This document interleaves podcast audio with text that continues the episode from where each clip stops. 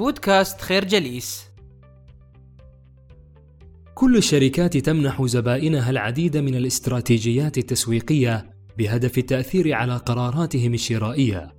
ولا ضير ما دامت الشركات والمؤسسات الكبرى تهدف إلى السيطرة على عقول زبائنها من أجل استهلاك أكبر لمنتجاتها وبضائعها لكن السؤال الجوهري الذي يمكن أن نطرحه في هذا الصدد وهو سؤال مشروع من الناحية المبدئية. هو ما الشيء الذي يدفع لقرارات الشراء؟ للجواب عن هذا السؤال يلزمنا التعرف بشكل أكبر على الآليات والأسس التي تنبني عليها أي عملية اتخاذ القرار. وذلك من أجل التعرف على الدوافع الحقيقية للسلوك الشرائي.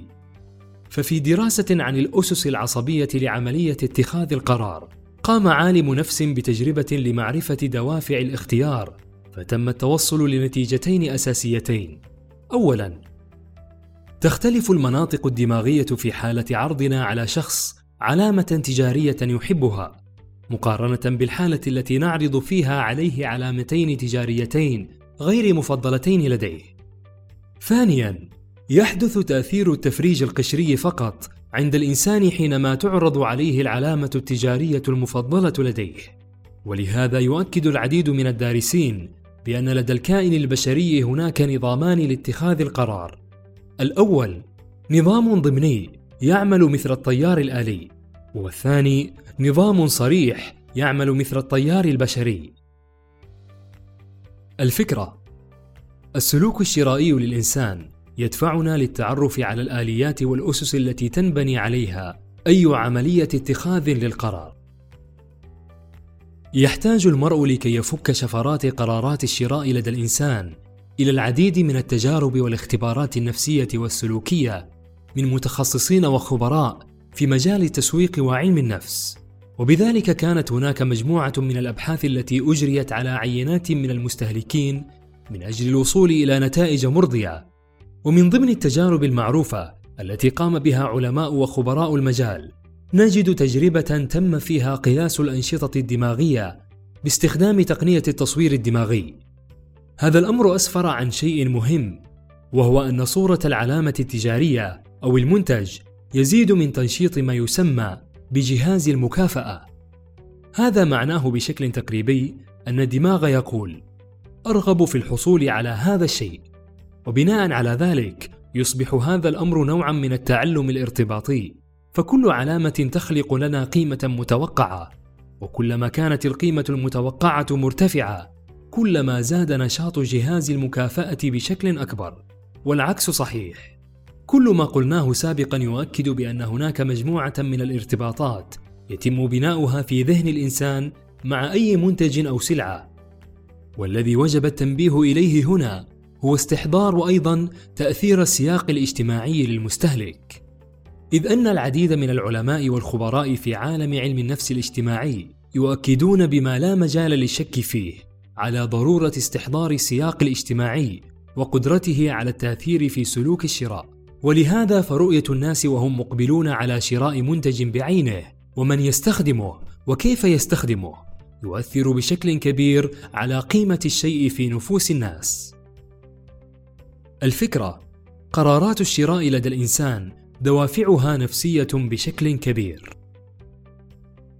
كل العمليات التسويقية التي تعتمد عليها الشركات والمؤسسات الكبرى تعتمد بالأساس على استراتيجية الإدراك الحسي.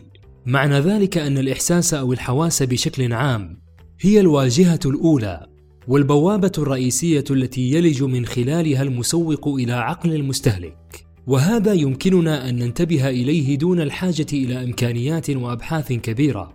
فكل علامة تجارية أو منتج هي مجموعة من الإشارات الظاهرة والخفية التي تدرك بالحواس. سواء كان هذا الإعلان التجاري عرضا تسويقيا أو غلافا لمنتج أو اعلانا تلفزيونيا أو اعلانا في مواقع التواصل الاجتماعي. وقد يتساءل الإنسان في هذا الصدد. يبدو بديهيا للوهلة الأولى. لماذا يجب علينا أن نهتم بالإدراك؟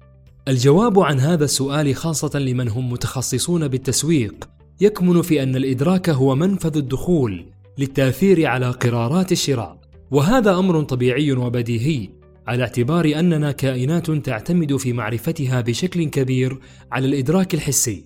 ومن خلال التجارب التي أجريت في هذا الصدد على مجموعة من الإعلانات التجارية واللوحات الإشهارية تبين بوضوح أن عقل المستهلك لا يقوم بالإدراك على نحو سلبي وإنما على نحو نشط الفكرة الإدراك الحسي هو المنفذ الأساسي للتأثير على قرارات الشراء لدى المستهلك. من أجل التأثير على سلوك المستهلك تعمد الشركات والمؤسسات الكبرى أيضا على استراتيجيات لتحسين مسار عملية الشراء. وقد نختصر هذا الأمر بعبارة موجزة. يتأثر إدراك القيمة وعملية اتخاذ القرار ليس فقط بما يتم تقديمه وإنما أيضا بطريقة تقديمه. ولكي يصل المسوق إلى هذا المبتغى وجب عليه اعتماد استراتيجيات كبرى وأساليب متنوعة الهدف منها الوصول لعقل المستهلك ودفعه لعملية الشراء. وعلى هذا الأساس يقوم المسوقون بتغيير المواقف من أجل تغيير السلوك. مفاد ذلك هو أن المسوقين يعتقدون بأن المستهلكين لمنتجاتهم لا يعرفون الكثير عن منتجاتهم وهذا الأمر يدفعهم ببساطة إلى محاولة إقناعهم بشراء تلك المنتجات عن طريق تذكيرهم بما يعتقدون أنه الأهم. ولا يتوقف الأمر عند هذا الحد فالمسوق له أساليب متعددة كان يقوم بمحاولة الحصول على سلوك إيجابي من المستهلك.